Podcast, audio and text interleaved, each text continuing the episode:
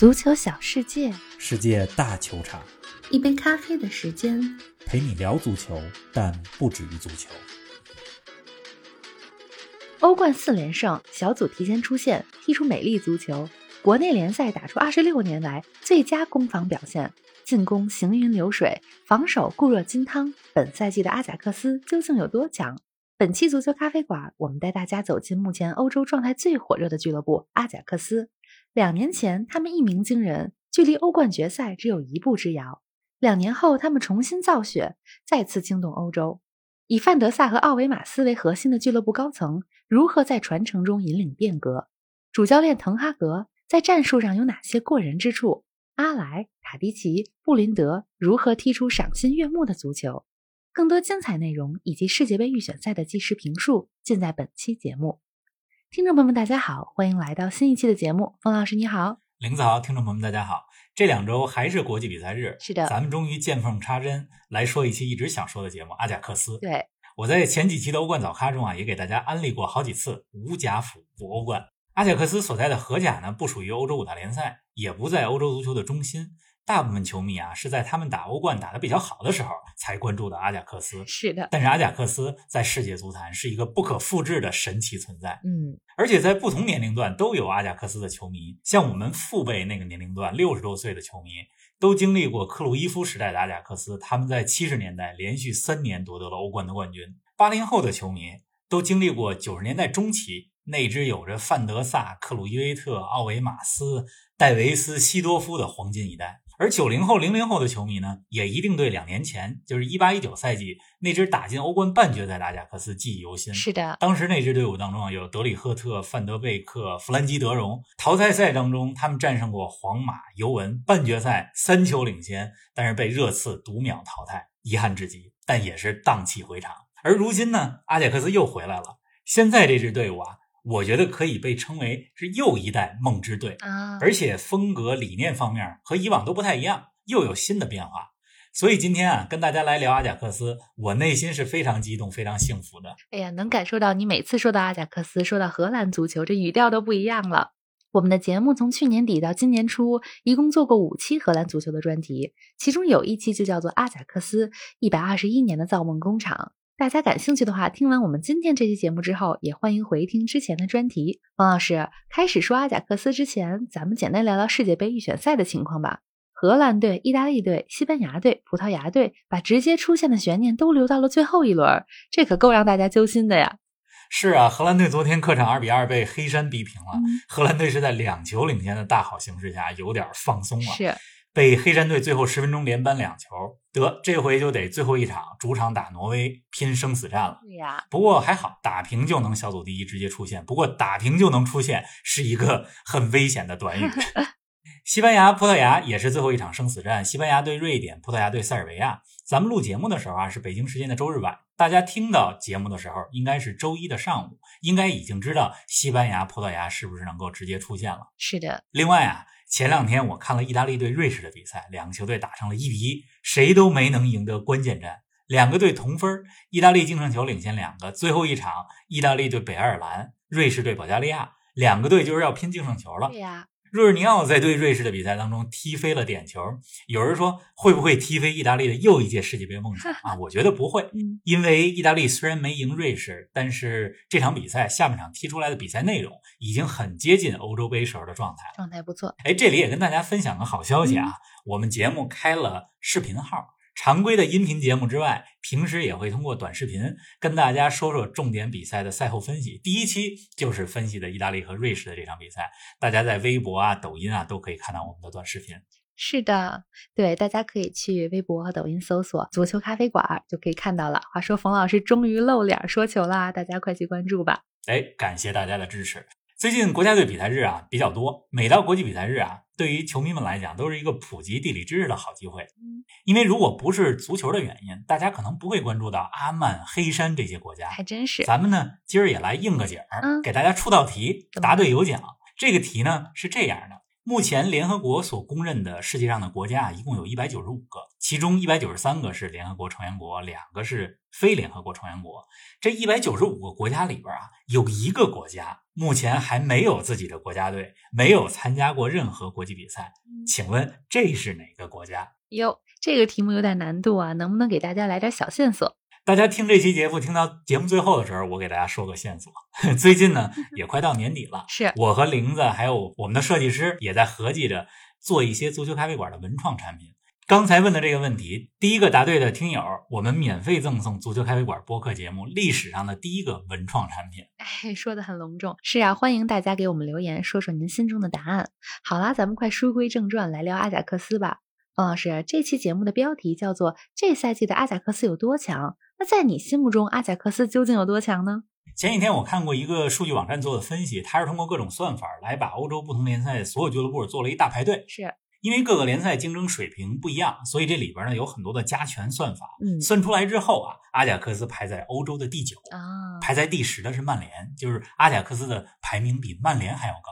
这种算法科不科学，咱们再另说。我觉得以肉眼来判断啊这赛季的阿贾克斯放在英超应该能排在前四，哇，仅次于切尔西、曼城、利物浦；放在法甲呢，仅次于大巴黎；放在德甲，仅次于拜仁放在意甲呢，和那不勒斯 AC 米兰差不多；放在西甲，说不定还能夺冠，就是这么个水平。评价很高。有人说这也没什么呀，阿贾克斯毕竟是荷兰足球老大，嗯放在五大联赛里排名前几，这是理所应当的。嗯但是别忘了，阿贾克斯的预算和刚才咱们提到的这些豪门球队不在同一个水平线上。阿贾克斯的预算相当于英超排在最后一名的诺维奇这个预算水平。啊，你这么一对比，哎呦那剩下的就只有佩服和尊敬了。是的，哎，方老师，我知道你最近几年看了不少阿贾克斯的球，也对他们的战术认真研究过。那这赛季荷甲打了十一轮，欧冠打了四场，阿贾克斯的哪场球让你最印象深刻呢？阿贾克斯这赛季值得说说的是五场球，欧冠四连胜，其中包括了主客场双杀多特蒙德。嗯荷甲当中也有一场球，是一场经典的大胜，五比零战胜了争冠对手啊埃因霍温。这五场球当中啊，如果一定选一场，最让我眼前一亮的是欧冠小组赛第三轮，嗯他们主场四比零赢多特蒙德那场。那场球当中，阿贾克斯的前场攻击群集体开火，不是靠一个人，而是靠一支加起来大于十一的球队。塔迪奇的任意球造成了多特蒙德的乌龙球，巴西边锋安东尼下半场都射远角破门，高中锋阿莱锦上添花，而且进攻型中场博古伊斯送出了多次威胁传球。刚才说到的阿莱、塔迪奇、安东尼、博古伊斯这四个人，就是这赛季阿贾克斯的前场四人组。嗯，另外那场比赛让我印象最深刻的就是阿贾克斯主场气氛，约翰克鲁伊夫球场里五万多名主场球迷啊一直在唱歌，声势非常浩大。哎，玲子，咱们给大家放一段吧。好啊，咱们来一起听一听。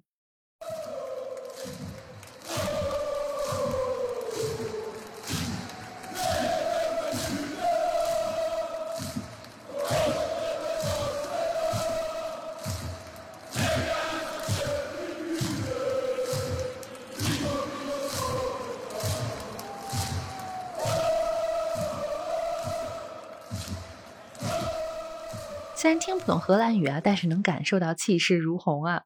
我确实研究了一下，他们唱的是什么，大致的意思呢是这样的，歌词是这样：从第一分钟到九十分钟，让我们来自阿姆斯特丹的球队欢呼吧！看台是疯狂的，我们是不可阻挡的，啊大概就是这么意思。阿贾克斯的欧冠主场氛围啊是出了名的，不仅是主场。客场打多特蒙德的时候，你在电视转播画面里边也能听到阿贾克斯球迷的助威声。大家想想，多特蒙德的主场气氛那是顶级的，是啊，你在多特蒙德主场还能听到客队球迷的助威声，那阿贾克斯球迷得多厉害啊！真的是客场打多特蒙德的比赛里边，阿贾克斯又赢了三比一。那场比赛赛后啊，网上都在传一个画面：塔迪奇奋不顾身包抄射门，把自己身体给送了出去，把球给打进了，但是自己的要害部位狠狠地撞到了门柱上，是的，看着都觉得疼。没错。塔迪奇起身之后呢，捂着小腹庆祝。从这个画面你就能看出来，阿贾克斯队伍当中啊，不缺少真正的战士。哎，太拼了！阿贾克斯本赛季的阵容和两年前欧冠进四强的时候相比，有着脱胎换骨的变化。二零一九年和二零二零年夏天，弗兰基德容、德利赫特、齐耶赫、范德贝克这些曾经的主力相继转会到五大联赛豪门，在主力严重流失的情况下，阿贾克斯仅用了两年时间，又打造了一支梦之队，真的是非常了不起。国际足坛当中啊，有这么一句话：阿贾克斯表现的越好，他们下一个赛季被挖空的可能性就越大。哎，真是九十年代中期夺得欧冠之后，范德萨、戴维斯、西多夫、奥维马斯、德布尔兄弟，这都被五大联赛豪门给挖走了。对呀，那二零一九年进欧冠四强之后呢，同样如此。但是阿贾克斯已经习惯这种操作方式了，他们自身的造血能力非常强。就是没关系。而且目前这支阿贾克斯梦之队啊，嗯和前几支梦之队还都不太一样。怎么呢？不同之处呢，就在于啊，核心球员里边既有来自于自家青训的，也有从其他球队买过来的球员。啊，阿贾克斯过去几年来啊，他们的用人策略可以用一句话来概括，那就是既继承了阿贾克斯的 DNA，也在进行积极的变革。那引援方面呢，那就是大胆买来一些有着三四年职业联赛经验，在其他地方有潜力或者被低估的球员。阿贾克斯过去几年卖球员赚来的钱啊，都重新投入到两件事儿上，哪两个呢？一个是青训，一个就是买球员。啊，买球员以前也有，比如当年买来苏亚雷斯，但像过去几年这样大幅度的买人，这在阿贾克斯历史上是不常见的。是啊，阿贾克斯转会引援榜上啊，排在前十位的最高转会费引援有八笔都是过去三年完成的，这就包括了目前这支队伍当中的几个主力，比如说从西汉姆联买来了阿莱，从曼联买回了布林德，从南安普敦买来了塔迪奇。内雷斯和安东尼这两名巴西球员是从圣保罗引进的。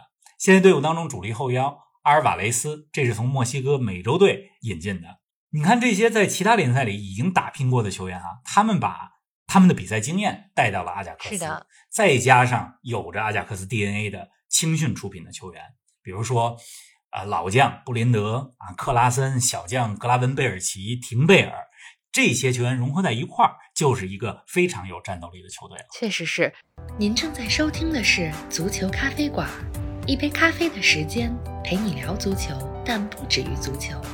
欢迎您在各大音频平台关注我们的节目，同时关注我们的足球评论公众号“足球咖啡馆播客 ”（Football Cafe） 和我们的微博“足球咖啡馆”，让我们一起聊球、看球、追球。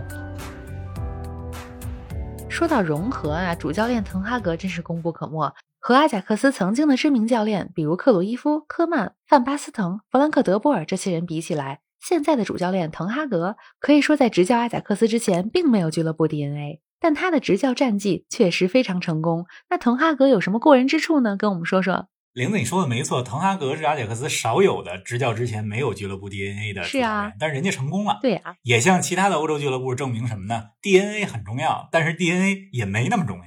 是滕哈格今年五十一岁，他的执教经历呢，可以用一句话来概括，什么呢？那就是从边缘走向了舞台中心。嗯，滕哈格出生的地方啊，是荷兰与德国的边界。你看他现在的执教风格，在荷兰足球的风格当中啊，也夹杂着一些德国足球的精华。啊，滕哈格啊，他并不是来自于荷兰足球的中心阿姆斯特丹，球员时期呢也没有什么显赫的经历，大部分时间效力于特温特，没效力过荷兰的三大豪门。他的教练生涯啊起步于荷兰一支不太有名的球队，哪个呢？但这支球队的名字很有趣叫什么，叫做前进之鹰。啊，滕哈格非常努力，也很有教练天赋。他在自己的生涯当中啊，遇到了两位贵人，一位呢是九十年代的荷兰球星奥维马斯。滕哈格到前进之鹰当主教练的时候，就是当时在前进之鹰当体育总监的奥维马斯任命的他。而之后，奥维马斯到阿贾克斯当体育总监，也是奥维马斯把滕哈格带到了阿贾克斯。这是一个人。哎，真的是贵人。另一个呢？滕哈格遇到的另外一个贵人啊，就是瓜迪奥拉。他二零一三年到二零一五年在拜仁慕尼黑的预备队当教练，而当时拜仁一队的主教练就是瓜迪奥拉，啊，这耳濡目染的作用就不用说了。确实是。那么在二零一七年呢，滕哈格成为了阿贾克斯的主教练，到今年年底就执教四年了。这四年里边，他带领着阿贾克斯获得了三个荷甲冠军，并且打进过一次欧冠的四强。你要知道，在滕哈格执教之前，阿贾克斯已经阔别荷兰足球甲级联赛冠军三四年的时间了，而且也有三年没打进过欧冠小组赛的正赛。哦，哎，那滕哈格的战术风格有什么特点呢？还是延续了荷兰足球或者说阿贾克斯历史传统的四三三阵型吗？刚才咱们说，近年来啊，阿贾克斯引援思路是传承加变革，嗯，那么滕哈格的战术理念也是传承加变革。阿贾克斯从七十年代全攻全守时期开始，就是典型的四三三。是的，但是这两年啊，滕哈格做出了一些改变，他把四三三改成了四二三幺。你看这赛季的阿贾克斯后面四个人通常是布林德、马丁内斯、廷贝尔和马兹拉维，两个边后卫攻守兼备。中场的双后腰呢是出自于自家青训的十九岁新星格拉文贝尔奇，再加上墨西哥中场阿尔瓦雷斯。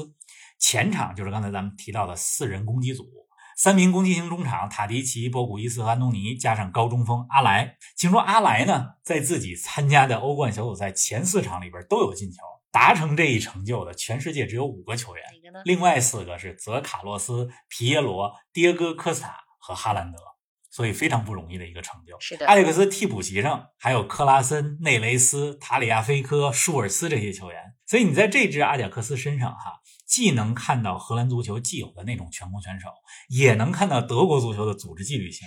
可以说，滕哈格对阿贾克斯战术革新是非常成功的。哎，滕哈格能在阿贾克斯这支老字号球队中做创新改革，想必也是得到了俱乐部高层的支持。阿贾克斯运作模式听起来是非常可持续发展的呀。他们的 CEO 呢是范德萨，体育总监是奥维马斯，俱乐部核心决策者不是职业经理人出身，而是球员出身。那这在欧洲足坛也很少见吧？确实少见。我能想到其他知名球队的例子啊，就是拜仁了。拜仁目前竞技层面主要决策者是卡恩和萨里哈米季奇，是对吧？咱们简单说说范德萨和奥维马斯。好啊，范德萨主要负责的是商务方面的事儿，比如你看今年四月份欧超联赛出来之后，对吧？各个俱乐部都在发表自己的观点，是的，包括欧冠怎么改革。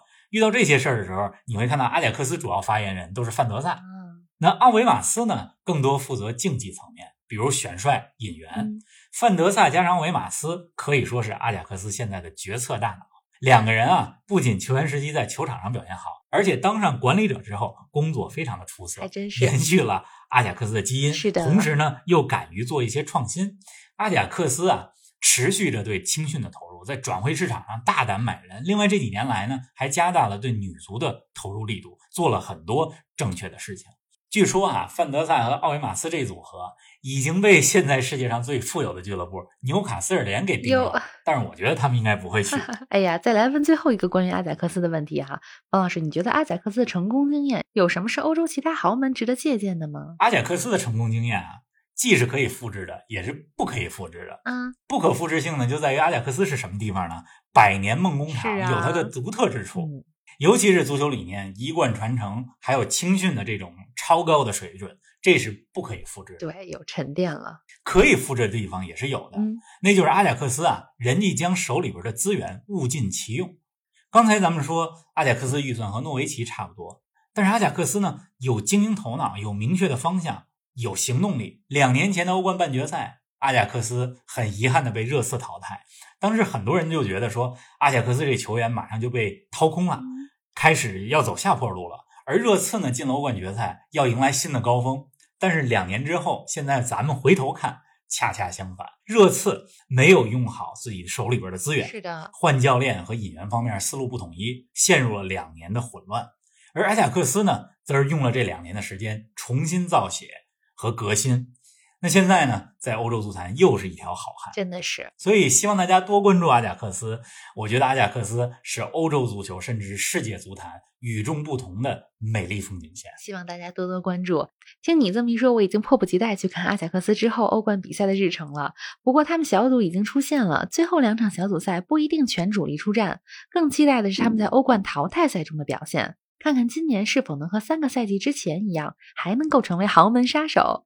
那咱们的节目也又到尾声了，有个事儿我还没忘呢，你给大家出的题，快说个线索吧。哎，再重复一下我们给大家出的题目啊，一百九十五个被联合国承认的国家里边，有一个国家还没有自己的国家队。嗯，给大家一个线索啊，最近哈，联合国不是在开气候变化大会吗？是啊。那咱们正确答案的这个国家是一个很容易受到气候变化影响的国家。给大家这么一个线索，很期待啊，在评论区看到大家的答案。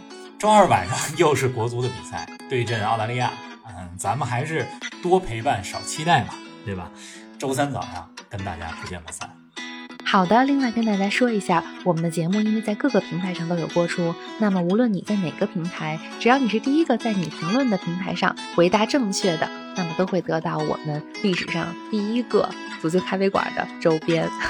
那咱们下期节目不见不散。